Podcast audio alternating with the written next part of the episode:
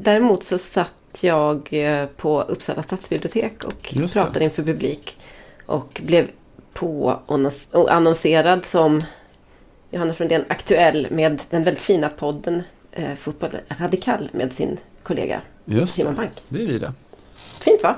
Det är fint. I Uppsala, då har vi framme något någonstans. Mm. P1 och Uppsala.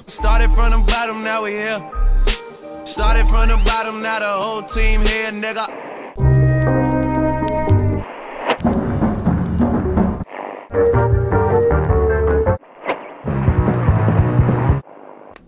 har varit en lång sommar och torkan brer ut sig. Alla varuhus har slut på fläktar. Snart har du varken ett levbart klimat eller någon välfärd. Jag fantiserar om de murar du ska möta när katastrofen kommer. Europa, se efter mig. Fotbollsspelare kan vara fransmän som är afrikaner som är fransmän. Det är inte komplicerat. Alla verkar förstå kolonialismens konsekvenser, utom du som är orsaken.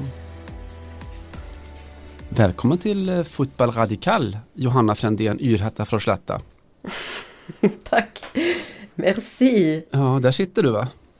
Eh, sitter på delen som vi egentligen i ren, om vi ska vara extremt eh, noggranna, inte riktigt är slätta för att Skövde ligger ju på Billingsluttningen va? Just Så att eh, slätt är inte, men slutt är det.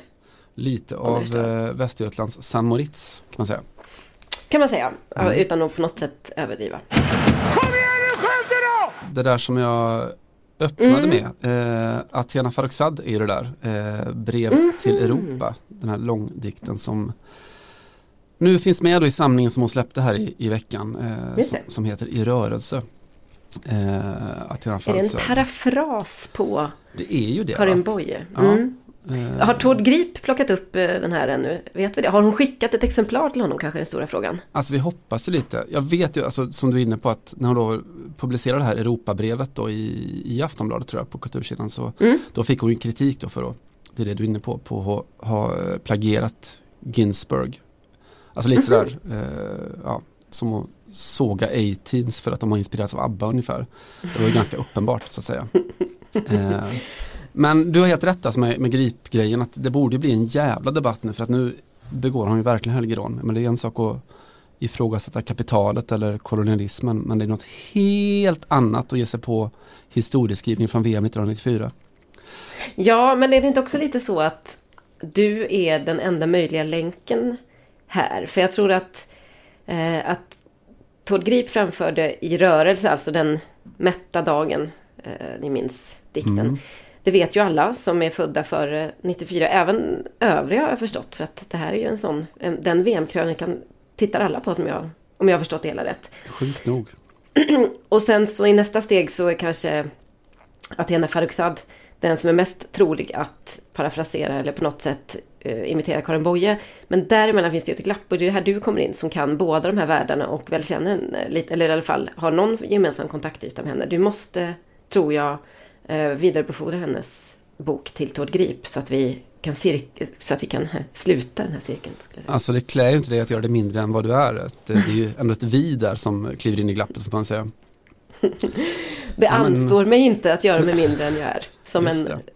det. var inte Karin Boye, det var, det var Edith Piaf. Nu ska du höra. Det var väl Edith Södergran. Just det kunde Så vara. nu har vi bränt hela vårt... Lite, men vet du vad? Okej, Mm. när vi ändå är inne på bränner vårt litterära kapital så ska vi säga det som vi har glömt att säga i, vadå, tre veckor kanske?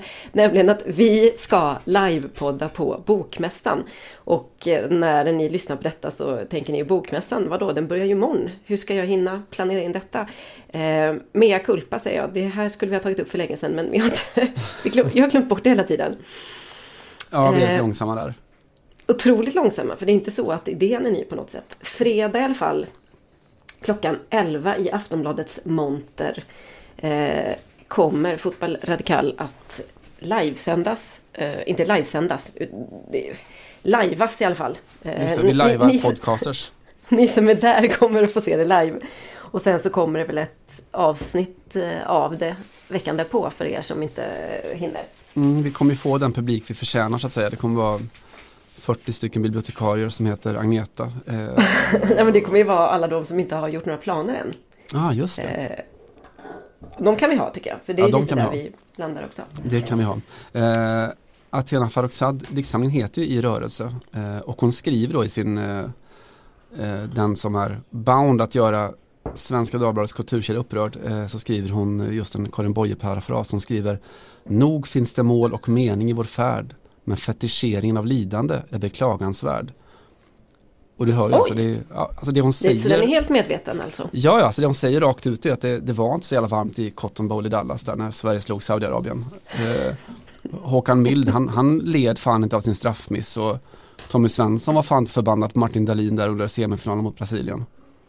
Det är inte en dikt det här, det är ju en jävla attack mot svenska värderingar. Men är det helt enkelt så att eh, nästa steg att påpeka för, för Arne Hegerfors att det heter faktiskt Pontiac Silver Dome? Nej, Låt oss inte gå dit. Och nu firar vi midsommar i Pontiac Silver Dome. Jag vet ju, eh, jag ska inte låtsas som att jag inte vet vad du gjort sen senast, för jag vet ju att du kommer direkt från eh, den högborgerliga bildningens eh, näste i Uppsala. Vad hade du för dig där uppe? Ja just det, jag, jag lajvade Fotboll Radikal fast utan dig. Mm. Kan man säga. Funkar det bättre eller sämre skulle du På säga? Biblioteket. Ehm, alltså det... Alltså, du, svara du, du snabbare. fattas mig alltid som min ena kroppshalva. Eh, men det är roligt att vara ute och träffa sin, träffa sin publik ibland. Tycker jag Just också. det. Eh, annars har jag faktiskt mest små gl- ströglott, vilket eh, jag gör oftare och oftare. Det här bekymrar mig lite Simon, men det händer att jag gör det oftare och oftare på fotboll, märker jag. Gör något annat samtidigt.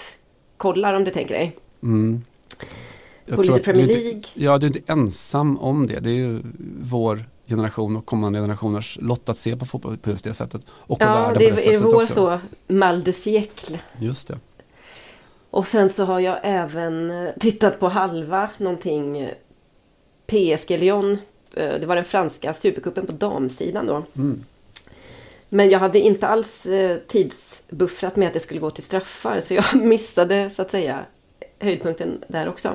Mm. Ehm, konstaterar att det här blir då och då, ganska ofta en väldigt jämn historia, men att Lyon spöklikt ofta har ehm, det mentala övertaget att vinna med väldigt små marginaler mot PSG. 28 titeln under eh, Jean-Michel Aulas tid då som ordförande för klubben, vilket ju är egentligen den här, det här lagets födelse. Så att eh, vi tar chapeau helt enkelt. Ja, just det. Det så här inverterade mot herrsidan där Lyon PSG slutade också som det ju ofta gör. Eh, med att Ja. PSG till slut eh, snor de tre poängen. Eh, intressant att du tar upp eh, herrarnas match där, för att jag har ju liksom många journalister och eh, inte minst ett stort gäng PSG-supportrar fått, eller tvingats börja umgås med den här tanken att det är Neymar som ska rädda dem tydligen den här säsongen. Det- Först var det mot Strasbourg då, 0-0 in i, eh, i tilläggsminuterna. Och eh, så gjorde han liksom ett eh, cirkusmål, eller ett vackert mål i alla fall. Och nu så räddade han dem i prestigemötet mot Lyon som du är med tre minuter kvar att spela av ordinarie matchtid. Eh, han gör det inte lätt för dem som har bestämt sig för att hata slash vara totalt likgiltiga inför Neymar den här säsongen. Alltså finns det ingen sån här poetisk eh, poäng i att göra att eh, det där målet kom väl eh, i lördags. Eh, alltså om vi nu definierar Neymar som not the hero they deserve but the hero they need. Eh, alltså han är ju definitivt en hjälte de förtjänar också men ur ett Paris-perspektiv så är det säkert så att de, de förtjänar en bättre hjälte än Neymar. Och att just det här hjälteskapet då kom i, i lördags som ju brett och globalt firades som The Batman Day. Just det, Robert Laul-dagen som vi kallar den på i Solna. Precis så, precis så. Janislördagen. Eh, jag vet inte om det var någon, det kanske inte var någon i den, den eh, highbrow-miljön i Frankrike som tog upp just den parallellen. Nej, det var dåligt med den analysen måste jag säga, men det, det är sånt som vi har dig till, tänker jag. Just det, här finns jag. Vad har du hittat på då? Nej, det är, det är inte så att vi saknar saker i den svenska inhemska fotbollen att, eh, att grotta ner oss i. Eh, allsvenskan såklart, eh, fokus på ett Stockholmsderbyt här i helgen. Hammarby, AIK som väckte massor med frågor. Eh, Hammarby mer eller mindre, kanske mindre, körde över AIK. Och gjorde det med den där sortens spel som gör att man kan ha visst överseende med att resultaten inte riktigt fungerar. Eh, offensivt, eh, idealistiskt, spännande, utvecklande och så vidare. Medan AIK förlorar med den fotboll som de ofta spelat i år som inte är någon av de här sakerna utan som är kontrollerande, lite reaktiv och försiktig. Och jag vet inte, det ofta så kan man tänka på just det där med fotbollsklubbar eller projekt som man väl säger. Eh, att en viss sorts fotboll gör att du får mer tid på dig, att du får en större förståelse och acceptans för att resultaten inte kommer med. Medan en annan, den som är resultatfokuserad eller fixerad måste just nå resultat för att alla ska köpa den. Just det.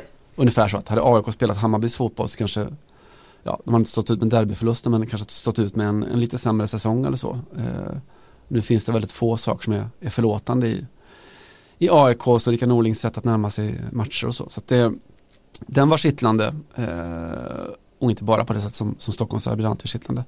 Sen har jag följt Malmö FF eh, i Europa League också. Då. De premiärade ju mot Dynamo Kiev och slutminuts förlorade.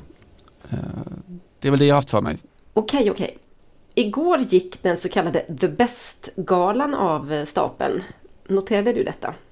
Jag gjorde det. Eh, I marginalen smått, eller? Ja, väldigt mycket i marginalen. Jag kikade mm. inte på den och, eh, Men jag var ju, som man alltid är, man är nyfiken på eh, Jag utgör själv den, den svenska mediejuryn där så att jag ville ju kika gick för de som jag hade röstat på såklart. Jag undrade just om, mm. om du utan att låta allt för så här, megalomanisk känns det som att antingen sitter du eller jag i de här juryerna. Så jag skulle, just, jag skulle just fråga om det var så det låg till. Eh, jag eh, befann mig som sagt på uppdrag och har egentligen mest tagit del av klippen som har kommit ut i efterhand. Då. Och hur mycket vi än säger att vi hatar galor och så individuella utmärkelser i den här podden så blir det ju alltid ganska så bra poddmaterial. Mm. Det är ju mm. det här som gör galor bra och fotbollsmatcher lite sämre eftersom vi inte är en så kallad bildpodd, även kallat eh, webb-tv. Eh, jag noterade att jag blev i alla fall lite bönhörd efter min närläsning här av Erik Cantonas tal häromdagen, häromdagen på Uefa-galan, var mm. väl det i Monaco. Talbönen. Ja, men alltså in i matchen och hållet tal, sa ju jag. Och mm. lyssna på Cantona, för han gjorde faktiskt det. Även om det verkade totalt obegripligt så var det egentligen en, en, ja, en snygg komposition och en bra, ett bra genomslag och så vidare. Eh, Föga förvånande skulle ju traditionen, eller den så att säga stafettpinnen plockas upp av Megan, the best girl mm-hmm. of the year. But I was to say some of the stories that have inspired me most this year. Um, you know, Raheem Sterling and uh, Koulibaly. They're incredible performances on the field, but the way that they've taken on the disgusting racism that they have to face this year, um, but probably for their whole lives. Um, the young Iranian woman who eventually set herself on fire because she wasn't able to go to the game. Um, the one out MLS player, Mr. Martin, um, and the countless other female out LGBTQ players um, who fight so hard every day to A, just play the sport that they love, but B, also to fight the rampant homophobia that we have. Those are all the stories that inspire me so much, but they also admittedly make me a little bit sad and a little bit disappointed. Um, I feel like if we really want to have meaningful change, what, what I think is most inspiring would be if everybody other than Raheem Sterling and Koulibaly, if they were as outraged about racism as they were. If everybody else was that. If everybody was as outraged about homophobia as the LGBTQ players. As if everybody was as outraged about equal pay or the lack thereof or the lack of investment in the women's game other than just women That would be the most inspiring thing to me. Megan, det behövdes en amerikansk kvinna för att det här skulle lyfta lite grann. Det var ju inte någon skräll att det, skulle, att det var det som skulle krävas. Men så här håller man väl ett tal. Säger jag, inte en ledande fråga utan ett konstaterande. En stängd och sluten fråga i bjärt kontrast mot vad, vad som krävs av en, av en journalistisk intervjuteknik. Nej, det är såklart. Eh, meganomani är väl inte en eh, accepterad eh, term lite den. Men nej, det var exakt vad man förväntade sig av Rapino. Att eh, får hon micken så kommer hon säga saker. Och det gjorde hon här också. Ja. Ja, jag säger det igen. Amerikanska kvinnor. Hmm. Mm, det är något va? Man kan inte leva med dem och inte utan dem och så vidare. Eller som, Eh, det här- var det inte Al Bundy som sa Women, you can't live with them, you can't live with them. Nej, just precis. Detta upplevde jag då har smittat av sig lite grann. Jag kan inte svära för i vilken ordning de tog emot priset i och för sig. Men eh, årets tränare Jürgen Klopp sa så här. But at the end, I want to use that stage to say one thing. This today is the individual prize. I don't understand 100% individual prizes, but I get it um, because um, I'm here for a lot of people. But we are all on the, on, the, on the really good side of life, obviously. That's why we are here, legends. So the past was great, the present is really good, the future hopefully will be good for us as well. But there are people out there that have not exactly the same situation. And I'm really proud and happy that I can announce from today on I'm member of the Common Goal family. And um, Thank you very much. So for, for the applause. And um, few people obviously know it. If not, Google it. It's a great thing. Wish you a wonderful night. Thank you very much. See you all. Det där hade vi väntat på eller?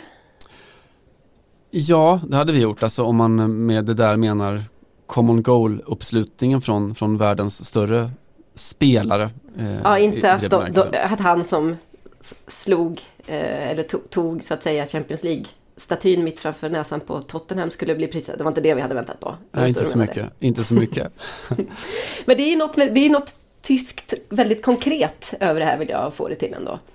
Ja, det finns säkert en poäng i det. Och sen så, alltså jag tycker att man konstant och mest hela tiden blir, blir sådär glatt, inte överraskad, men, men glatt påverkad i alla fall av att eh, det blir så uppenbart att Jürgen Klopp är i sån total identitetssymmetri med, med den miljön han verkar i, i Liverpool, liksom med Mm. allt som den, den klubben är och står för. Och det, det säger väl någonting också om, om den, den nya världen att eh, det kan komma en, en tysk, det kan komma någon från Dortmund som förstår Liverpool, eh, Liverpools själ kanske bättre än många i, nästan i Liverpool gör också. De kunde Mm. inte få en bättre tränare. Precis. Eh, vi kan nästan lyssna lite på just när han, eh, när han berör precis det som du säger nu om sin tid i klubben och hur den har varit. I have to say thank you to my outstanding club, Liverpool FC.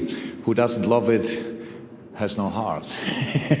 no, that's not true. You can love each other clubs as well.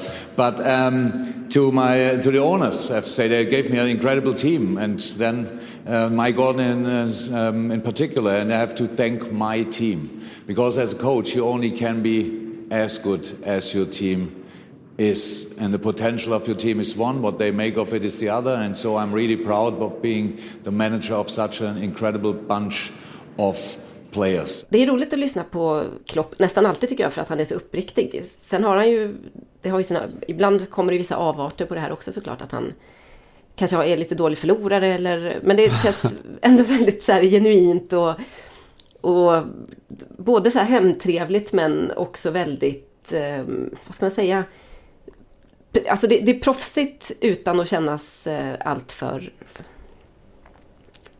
tillsläpat. konstruerat, absolut. Ja, tack. Ja. Precis, det är lite det jag, jag känner. Jag vet att jag skrev vid något tillfälle att eh, Jürgen Klopp känns som den där killen som man skulle kunna springa på i en kö till en tysk svartklubb, du vet. Mm. Eller kanske Berghain i Berlin och det är så här 200 meter kö. Och han står där och är skitglad och dricker sekt i ett plastglas och är så här otroligt tillfreds med livet, eh, nästan oavsett. Och jag tycker att han har behållit den auran, på något sätt den, det tilltalet i, i hela sin karriär, eller så långt som vi har fått följa den hittills. Jag är rätt mycket skit i om det, om det är konstruerat eller om det är påklistrat eller om det då och då är lite, lite halvfejkat. Att, man, att han har förstått att det, att det där är en bra väg att, att gå. För att det finns så mycket värre saker att vara än att vara konstruerat sympatisk.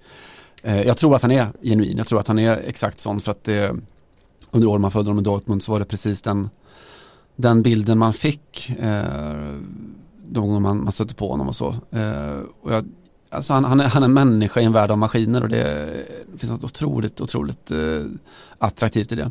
Det var intressant för att i eh, dag tror jag så skrev eh, Jürgen Klopp på The Players Tribune, alltså där man kan få läsa i liksom första hand eller direkt från hästens mun helt enkelt hur det är att vara fotbollsstjärna är det ofta. Det är ofta de stora... Hästens opererade mun. Precis, hästens väldigt eh, vita och jämna tandrad så att säga. Mm. Eh, Jürgen Klopp berättar bland annat att han eh, inför en match mot eh, Bayern München då när han var tränare i Dortmund fortfarande försökte hålla ett inspirationstal för sina spelare. För att liksom tagga igång dem då och förstå att vi är de små och de är de stora män och så vidare. Eh, och då hade han, och då säger han så här, jag börjar berätta då eller dra upp scener eller till och med visa, ja, visa då på video scener ur Rocky 4 filmen. I, när Rocky möter Ivan Drago. Eh, det är väl så pinsamt att varken du eller jag är några så stora Rocky-fantaster, gissar jag bara här. Men eh, till och med jag som inte känner till hela, eh, vad ska man säga, intrigen och kronologin vet ju på ett ungefär vad det här går ut på då.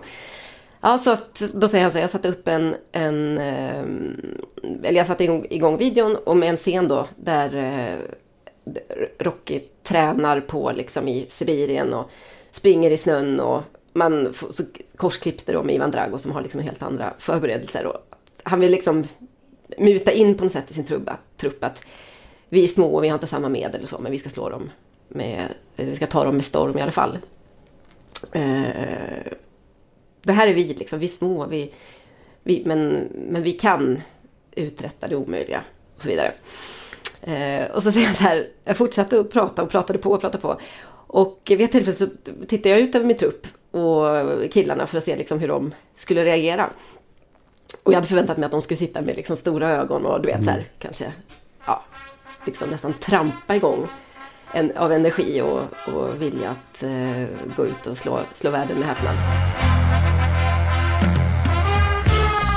Men eh, nej, tyvärr, de, de satt bara där, tittade med lite smådöda ögon, eh, bleka ansiktet. Det var liksom ingen, jag fick ingen reaktion alls.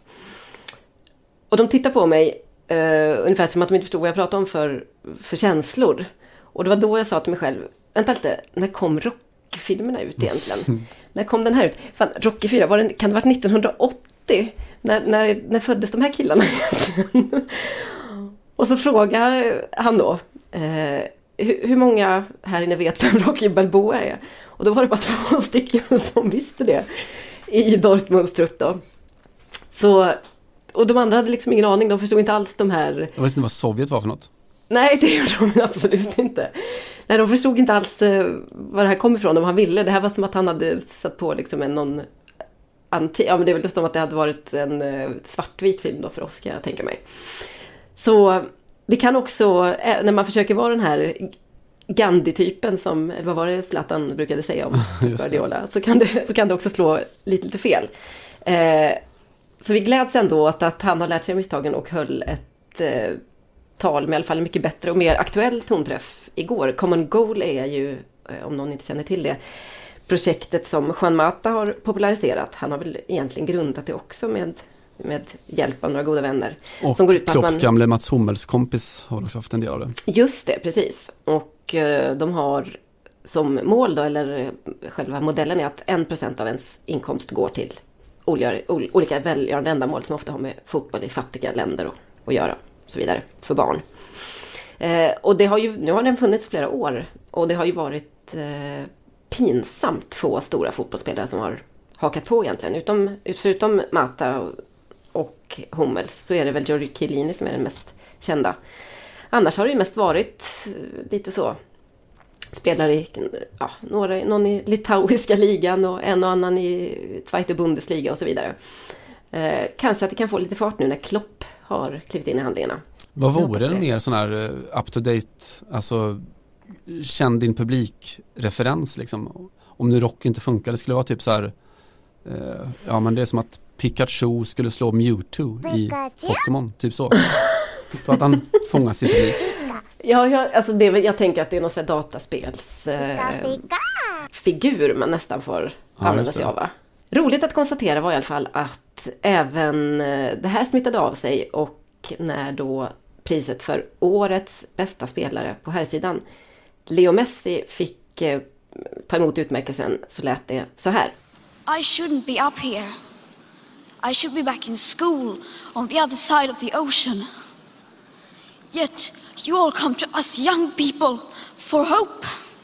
How dare you? You have stolen my dreams and my childhood with your empty words, and yet I'm one of the lucky ones. People are suffering, people are dying, entire ecosystems are collapsing. We are in the beginning of a mass extinction, and all you can talk about is money and fairy tales of eternal economic growth. How dare you? How dare we, Simon, prata om någonting annat än det som Leo Messi vill prata om, nämligen att jorden håller på att gå under. Nej, det är otroligt starkt. Alltså, Och så framförallt också med den, om man kan sin Leo Messi-bakgrund med det har pratats om att han, eh, eller spekuleras att han skulle ha någon slags eh, diagnos om någon lätt släng av autism eller liknande. Och sen att han, det är väldigt sällan som man, man hör honom vara så känslosam som han är, att man nästan liksom är orolig att han ska bryta ihop så. Det går rakt in i hjärtat. Det, jag tycker det också är slående hur mycket som har hänt på bara ett par år med Leo Messi. Precis som du säger, han kom ju till Barcelona som 13-åring då och hans generationskamrater eh, Gerard Piqué och eh, Cesc Fabregas har ju berättat, framförallt Piqué, att de kallar honom El Modo, alltså den tysta. Mm. Han pratade inte i princip. Modoröv sa de. Exakt så. Moderöv! Nej men han sa ingenting och, och, och, och, så har han nu liksom blommat ut och på ja, lite över kanske ett år eh, blivit den här enorma talaren inför mm. en världspublik. Ja, men lite som alltså just den här, att man blir så glatt överraskad ändå, det kanske man inte ska vara, men att just den här sortens karaktärer, personer som har hela världens öra på något sätt, som kan prata inför alla, eh, hela världen lyssnar och så göra det så oerhört, oerhört starkt. Mm. Ja, det, man, man blir glad. Man blir det. Jag tycker också det är fint att han använder sig av det här retoriska greppet att vi barn. För att ja. eh, då, vet han, då kan han sin publik, han vet att det är så som nästan hela världen fortfarande ser på Leo Messi, även om han har eh, faktiskt tagit sig förbi 30-strecket så är det ju ja, det är starkt och smart och Eh, jag välkomnar verkligen Leo Messi in i skaran som kan hålla brandtal också på fotbollssidan. Det var en fin kväll för eh, just de talen igår då eh, med Megan Klopp och Leo. Får man fråga om du röstade på honom? Eh, jag röstade på Leo Messi eh, som världens näst bästa spelare. Det var ju före talet då. Jag hade kanske mm. tänkt om nu. Brukar vara, man brukar få rösta innan de har tagit emot priset. Ja, det är en av bristerna med galan kan jag känna. Eh, det hade blivit en helt annan lista annars. Eh, jag eh, som min eh, lite så här mer smal och cynisk eh, fotbollsbetraktare hade faktiskt Virgil van Dijk som etta. Okej, okay, men det var exakt så som jag röstade i Uefas pris och där han faktiskt vann också, eh, van Dijk. Så att eh, bättre ly lycka nästa gång till det bästa gänget då, får jag säga. Just det, the best Vet man du, can get. Vet du hur Leo Messi röstade? Eh, på Cristiano Ronaldo? Det gjorde han som tvåa. Etta mm. Sadio Mané, tvåa Cristiano Ronaldo, trea eh, Frenkie de Jong. Vet du hur Cristiano Ronaldo röstade? Inte på Lionel Messi. Korrekt. Matthijs de Ligt etta. Hallå? Eh, Frenkie de Jong tvåa och eh, Kylian Mbappé trea. Åh, oh, han tycker om de unga. Det är ju exakt så. Ja, precis. Jag eh, eh, höll på att säga att jag lägger ner min röst, men vi behöver inte prata mer om Ronaldo. Men jag tycker att det här var en, eh, en, en, en speciell trio han plockade ut kanske man kan säga ändå. Eh, han vägrade ju, eller vägrade, men han dök i alla fall inte upp på galan själv heller. La ut något eh, lite kryptiskt eh, tal på sin, eller tal, men någon liten sån sentens på sociala medier. Han satt och läste en bok. Eh, vilket jag i och för sig kan någonstans eh, gilla. Men eh, mm. Var det något i stil med att, vad menar ni, inte jag som världens bästa, how dare you? det, var, det var nog ganska mycket så. Mm, det var nog väldigt mycket det som var, så att säga, kontentan. How dare you? Hey, I'm Ryan Reynolds. Recently, I asked Mint Mobile's legal team if big wireless companies are allowed to raise prices due to inflation. They said yes. And then when I asked if raising prices technically violates those onerous two year contracts, they said, What the f are you talking about, you insane Hollywood ass? So to recap, we're cutting the price of Mint Unlimited from $30 a month to just $15 a month. Give it a try at mintmobile.com slash switch. $45 upfront for three months plus taxes and fees. Promo rate for new customers for limited time. Unlimited more than 40 gigabytes per month. Slows. Full terms at mintmobile.com. How dare you! Ska vi lämna TVns värld då? Jag tycker vi gör det och eh, går in, alltså Berätta inte så något ifrån långt. den verkliga världen. Ja, eller jag vet inte. Det är svårt att hålla isär vad som är den verkliga världen och så längre. Eh, jag vet inte riktigt hur intensivt du följer eh, den amerikanska sockern. Eh, snäppet under Zlatan-nivån. Nej, det är väl g- g- mindre än eh, Ingenting. ofta. Mm. Mindre Det- än ofta. Jag tror att det gör det till en lyckligare människa att inte göra det. Men jag har i alla fall gjort det eh, i veckan här och eh, kikat in på vad som händer egentligen i USL Championship eh, som då är den andra proffsligan i Nordamerika. Deras League 2 om vi säger så. Eh, nivån under MLS. Mhm. Superettan. kan man Just det, superettan. Hade inte det varit taget så hade de tagit den förmodligen. Verkligen. Eh, för att det är där som Las Vegas Lights spelar. Eh, ganska nystartad klubb, ungefär som deras hockeylag va? Det är väl också hyfsat nytt tror jag. Alltså, Eller? Dju- Frenén. Simon, Ser jag ut som Per vatten, Bjurman? simmar. Ja, vissa, vissa dåliga dagar. Eh, de bildades 2017 och då spelar sina hemmamatcher på det som heter Cashman Field. Eh, Eric Binalda, eh, gamle landslagsanfallande tränare. Eh, och skälet till att man ska uppmärksamma dem är inte så mycket hur de spelar eller så utan snarare hur de arrangerar sina matcher. Eh, för att de gör ungefär det som man skulle kunna tänka sig att efterlysa från ett eh, lag som spelar i Sin City. Eh, de har kört sådana här one dollar beer nights. Kan man uppskatta. De har kört sina two dollar tequila nights.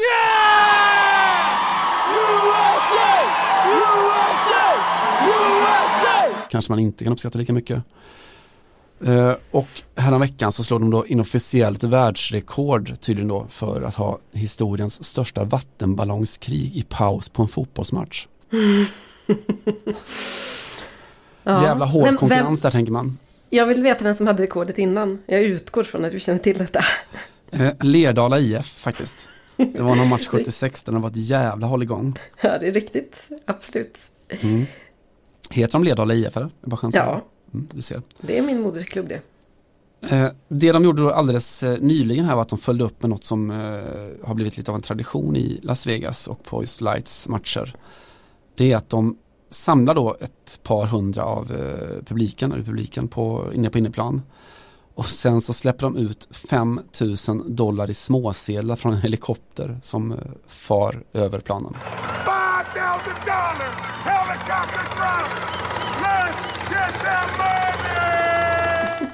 Jag, jag ska inte säga att jag inte gillar det. Jag skulle säga att jag nästan älskar det faktiskt. Mm. Eh, alltså jag, jag har ju all respekt och förståelse för de som liksom viftar bort det där som någon slags sån här geschäft och total urspårning av eh, fotbollssporten. Eh, against the modern soccer, som de aldrig säger i USA. Eh, men någonstans så tycker jag också att det, det går inte att få en bättre bild av, av USA och av den moderna fotbollen än, ja fan är med av hela världen än sådär.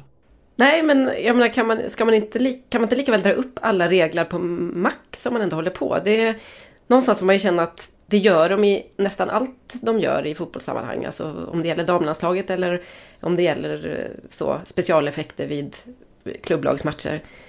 Det tycker jag inte vi ska hålla emot dem. Nej, det ska vi absolut hålla för dem. Eh, de fejkar i alla fall inte. Och jag vill bara sådär oerhört uselt poddmaterial men beskriva lite hur det ser ut och det är alltså ett gäng, eh, flera av dem lätt överviktiga amerikaner som då far runt med magväskor på sig och eh, rosa plasthandskar på händerna. Och så jagar de eh, en och fem dollars sedlar då för, för brinnande livet.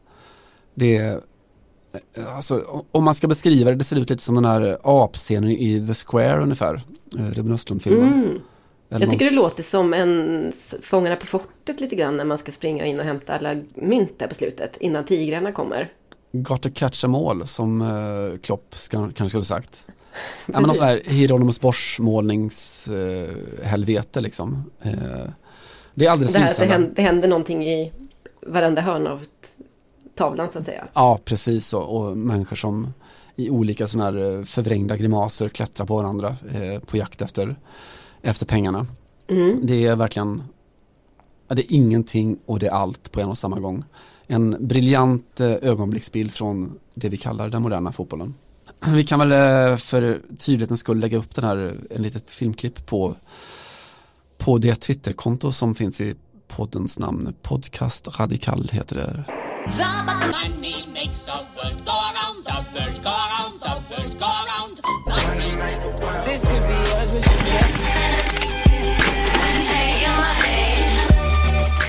Tales of eternal economic growth. Du pratar ibland om den mondäna fotbollen. Mm, just det, mot den moderna fotbollen. Där hör inte riktigt det här hemma heller, eller?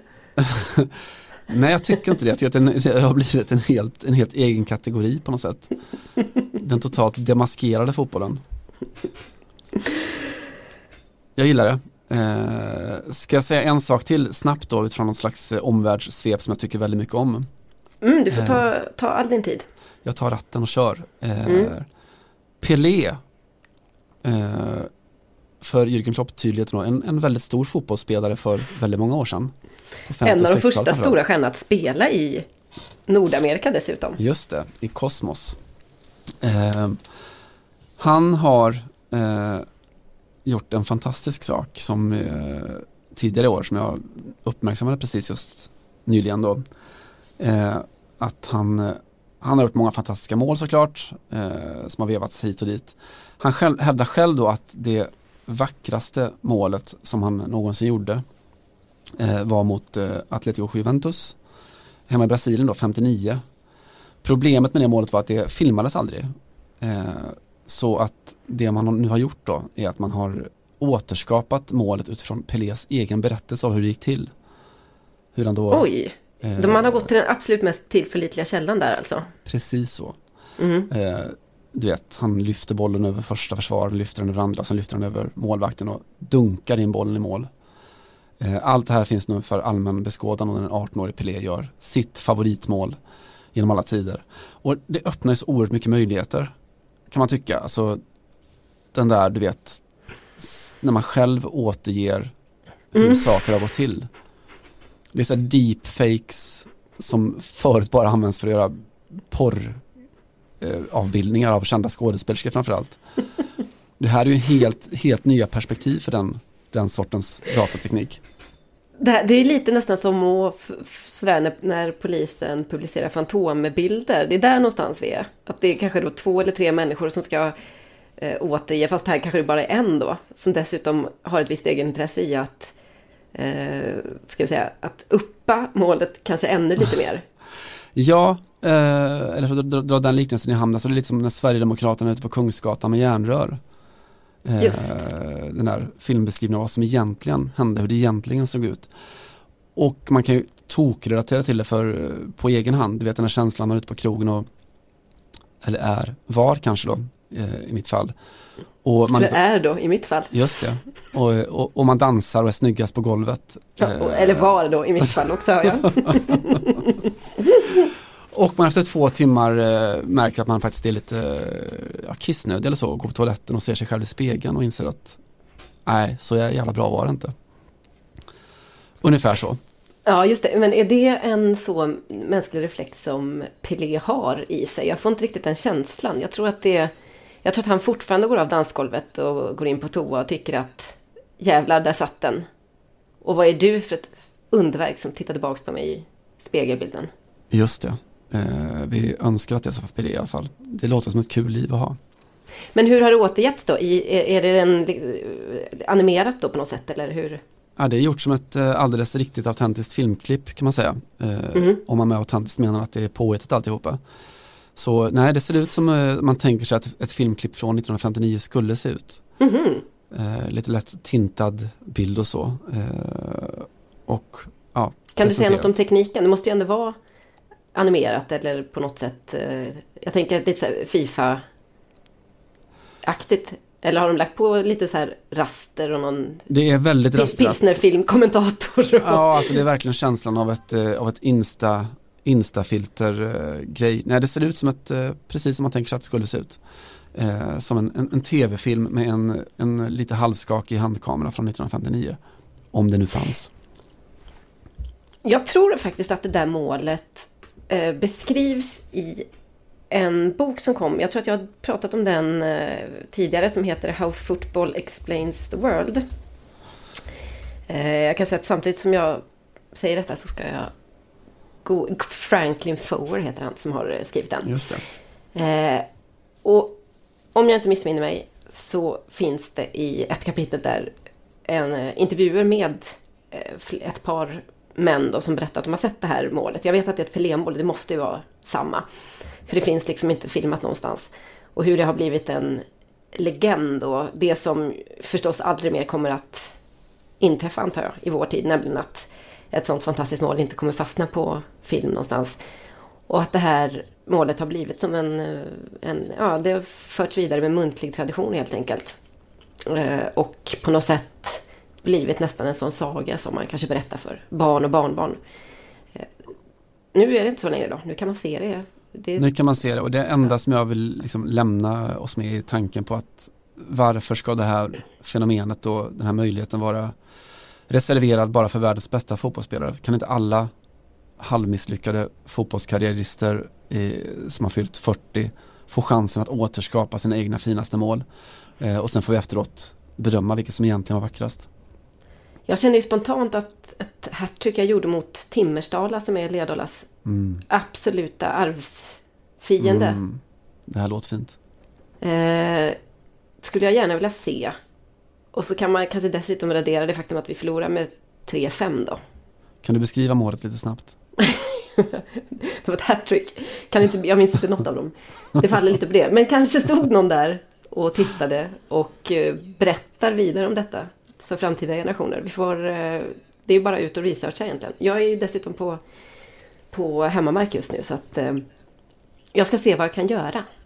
Gör det, jag vill se. Mm. Jag vill se allt. Har du något annat eller något önskemål? Eh, av alla mål jag gjort. Ja, eller har, man, har du sett något någon gång som inte har... Alltså ser man ens fotbollsmatcher som inte liksom tv-sänds eller filmas? För det är ju det som är grejen nu för tiden. Att även om det skulle vara så att det inte av någon anledning är en liksom sänd match så är det ju alltid 30 pers som drar upp sin kamera i varje givet ögonblick. Jag, jag minns ju mest eh, besvikelsen, alltså den omvända saken. Jag minns hur man som barn, man, och man med man menar jag, eh, läste skildringarna, legenderna kring Gordon Banks räddning i VM 1970. Du vet Mm. den där där han vände i luften som det stod överallt. Eh, och jag målade mig själv bilder av hur det såg ut när en människa vände i luften eh, och räddade. Och sen eh, när Youtube-eran kom in och man fick verkligen se klipp från den där räddningen och så att det gjorde han inte alls det. Det är en fruktansvärd besvikelse. Jag har faktiskt haft precis den också. Total besvikelse. Ja. Så att jag tror att det inverterade är mycket, mycket vanligare. Eh, så att nej, tv-kamerorna förstör inte bara fotbollsvärlden utan världen som helhet. Eh, låt fantasierna eh, regera och låt Pelé regissera. Det är vad jag vill ha sagt. To this day, Pele still cannot believe how he did not score. The reason? Gordon Banks. For his blind. Vi ska ju kompensera för förra veckans jättelånga podd med att göra en lite snärtigare den här gången. Så att eh, jag kliver in i vår avslutande tredelade, i alla fall, eh, avdelning. Och eh, utnämner Benedict Tisserand till veckans profil. Vem då? Ska man ju helst alltid säga eh, Mm, när vi pratar profiler. Eh, och den frågan låter sig verkligen ställas. Det var nog inte många som kände till Benedikt eh, förrän i helgen heller. Bakgrunden är denna att NIM slog Toulouse i den franska ligan. Och det är ett NIM som är en ganska liten klubb egentligen, uppflyttad för två säsonger sedan tror jag, inför förra året väl. Där Lucado en väldigt generisk fransk mittfältare. Jag vet inte många franska klubbar han inte har spelat i. Eh, de finns säkert men varje gång man tittar till eh, ligan, så, eller för hans Wikipedia-sida för den delen, så finns han där någonstans i en halvbra klubb. Kanske lite sämre då nu eh, med, med åldern. Hur som helst, Lucado drog på sig ett gult kort i en situation med motståndarnas Wesley Said som är eh, anfallare för Toulouse. Och eh, detta gjorde en ganska så stor Toulouse-twittrare, säger jag väl, i brist på ett bättre ord, upprörd på, på sociala medier. Eh, så den här personen som kallar sig Bencisco 7 skrev, men Luka då kan han dra och sätta på sin morsa som är en hora. Nu kommer det mycket fula ord igen då, men eh, det underlättar kanske lite att vi i förra avsnittet pratade om det här att ord som vi upplever som extremt grova och vulgära är eh, mycket vanligare och låter kanske inte fullt så chockerande i franska öron. Oavsett vilket så är inte det här något fint att säga såklart. Eh, det som hände var att Benedikt Tisserand gick in och kommenterade det här med vad ska jag säga? Punkt, punkt, punkt. Och den här Bencisco svarade med ett frågetecken. Varpå Benedikt svarade Okej, okay, för att svara på ditt frågetecken. Det är jag som är horan till morsa. och här kliver Lycka då in och skriver ha ha ha ha ha. Eh, du dödade honom, hjärta. Mm. Eh, Tisserand är alltså då eh, mamma. Och eh, dessutom journalist på tidningen eh, L'Union som är en, en tidning i, en lokaltidning kan man säga i Champagneområdet med Reims som eh, huvudort. Och eh, hon berättar sen för, för sin egen tidning som uppmärksammade det här meningsutbytet då så att säga att eh, ja, jag sitter ju ganska ofta på Twitter när, när Lukas spelar då kollar in reaktioner och här gick det inte att inte kliva in helt enkelt. Eh, Benedict Tissan, den stora vinnaren i det sociala medier-kriget den här veckan såklart. Eh, Bencisco 7 fick ju be om ursäkt lite grann då. Jag menar inte riktigt så och så vidare. Vad menar du exakt? Vad menar du precis? Eh, och detta tycker jag gör på, eller uppfyller på, på precis alla kriterier eh, veckans profil. Hon heter Benedict Tisserand. Hon är den där horan till morsa till Lucadot vars NIM slog Toulouse i helgen. Det där låter helt fantastiskt och låter också som att NIM är ett sånt ställe som vimlar av den, just den sortens historia. Det finns ju en, en klassisk berättelse från eh, den franska fotbollen från den tiden när eh, Lolo Nicolin, eh, tjockis, homofob och eh, rasande underhållande tröjsamlare och också president då för Montpellier på den tiden, numera avliden. Eh, Montpellier var och är ju NIMs stora då, eh, lokalkonkurrenter. Just det. Eh, och eh, när de möttes då i, i kuppen någon tidigt 1900-tal tror jag, 1990-tal ska jag säga. Så då var NIM helt värdelösa, Montpellier lite bättre eh, och de skulle mötas i kuppen eh, och Lolo Nicolin säger att ja, men om vi torskar det här, eh, det kommer inte hända, men då lovar jag att rida hem till Montpellier på en häst. Och NIM vann förstås. Eh, var på eh, NIMs supportrar då, eller några av supportrarna, snabbt spelade in en, en hyllnings eller hädelse, smädelsevisa eh, där de sjöng om just att eh, Nicolas, il rentre à Montpellier à cheval, att han, han rider hem eh, på en häst. Så de kan sina saker där i NIM tydligen. Uppenbarligen. Och jag har mm. faktiskt haft en NIM-profil tidigare. Eh, och eh, det var för, eh, kan det varit, ett år sedan. Kanske lite mer än så. När Umut Bosok mm, eh, från. NIM fick, precis, spela, spelade Bella Ciao på piano i ett fotbollsprogram i Frankrike. NIM ser det upp som lite av ett favoritlag. Något åt det hållet faktiskt.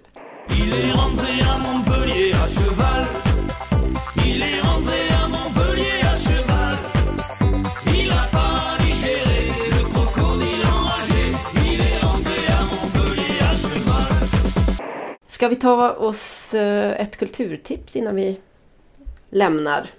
Jag tycker det. På väg till Bokmässan tar vi ett kulturtips. Och jag tänkte faktiskt tipsa om en eh, konstnär. Bokmässan? Ja. Men det kan jag göra annars. Kom dit, det är roligt. Inte bara för att Simon och jag sitter där och pladdrar. Just det. Trots, eller, trots att vi sitter och pladdrar så är det roligt. Precis. Eh, jo, jag tänkte tipsa om en konstnär som heter Pepe Peretta. Eh, som är, eller har blivit något av en fotbollskändis hemma i sitt Argentina. Han är själv då, eh, surprise, från Buenos Aires. Eh, och är då varken spelare, tränare eller president eller något sånt där. Eh, men en av de viktigaste de har i den argentinska fotbollskulturen. För han är nämligen då världens förmodligen främste konstnär i genren som gör sådana här flaggor eller overheadflaggor som de använder ute i kurvorna, supportrarna. Eh, är det så att Rassing vill ha en, en flagga som är 220 meter lång så är det han som ordnar det. Eh, vill River eh, göra en, en overheadbanderoll på 175 gånger 50 meter så, så målar han en sån åt dem. Ja, nu fattar jag vad du menar med overhead. Mm, just det. Jag, jag fick någon sån här 90-tals skolflashback. Jürgen, Jürgen Klopp-faktorn är hög på den. Exakt. Ehm, jag vet, hans eh, mest kända verk, som det kanske du minns, eh, var inför VM 2014 när landslaget hade en, en stor, stor målning med, med Messi, Maradona och påven på. Ah, Mm, det var Peretta som hade gjort den. mm. Eh, sådär en fin liten story på vägen då. I somras så gjorde han en, eh, en lite mindre då flagga för en division 3-klubb som heter Deportivo Merlo. Eh, med anledning då att eh, när de spelade sin sista ligamatch i våras så togs det en bild då, en sån actionbild av eh, Merlos anfallare Christian Fabiani. Som då tidigare har spelat i River, har varit proffs i Cluj i Rumänien och så där, har en, en ganska fin karriär bakom sig. Eh, men den här bilden då blev viral, den välte internet eh, av den enkla anledningen att Fabiani på bilden är fruktansvärt fet. Han är tjock som ett hus helt enkelt. Mm.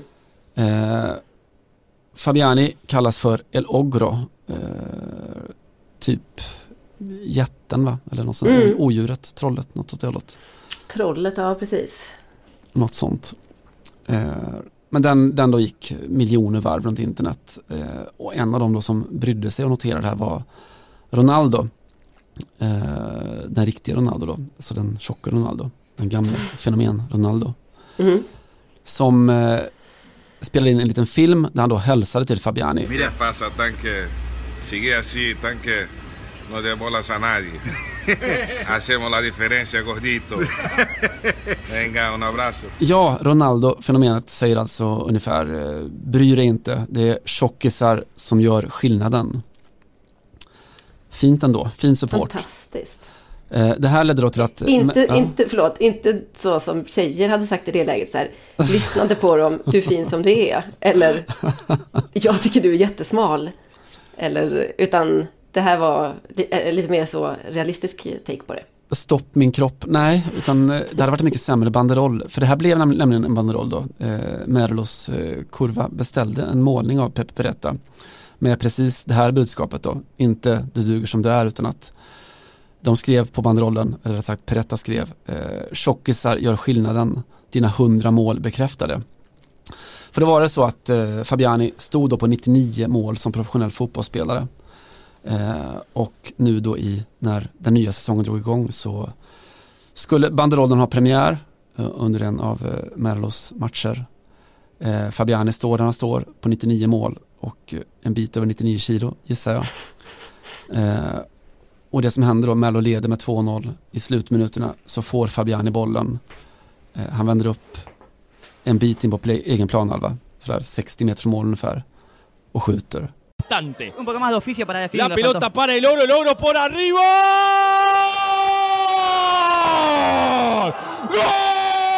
Så, Fabiani, 100 mål som professionell. Det är tjockisar som gör skillnaden. Mitt eh, kulturtips den här veckan är att följa en av fotbollens största konstnärer på Twitter, om inte annat då.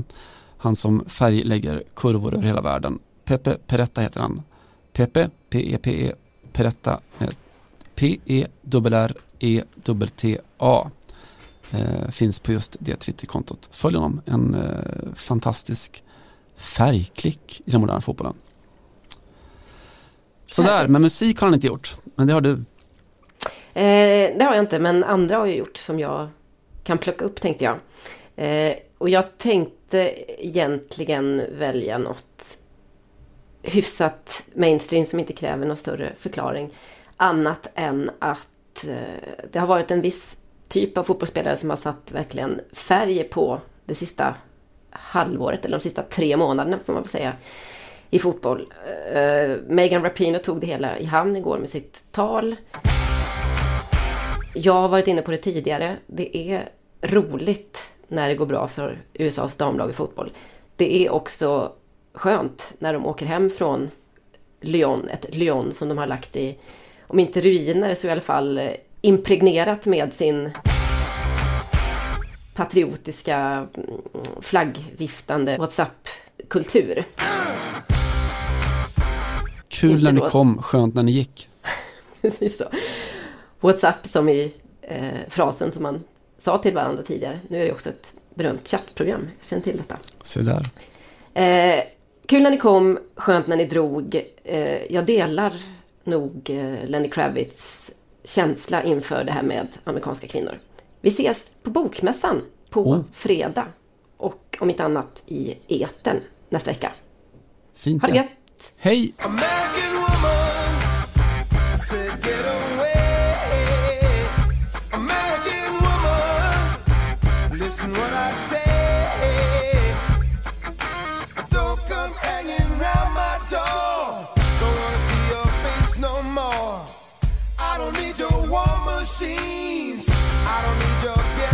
Scenes.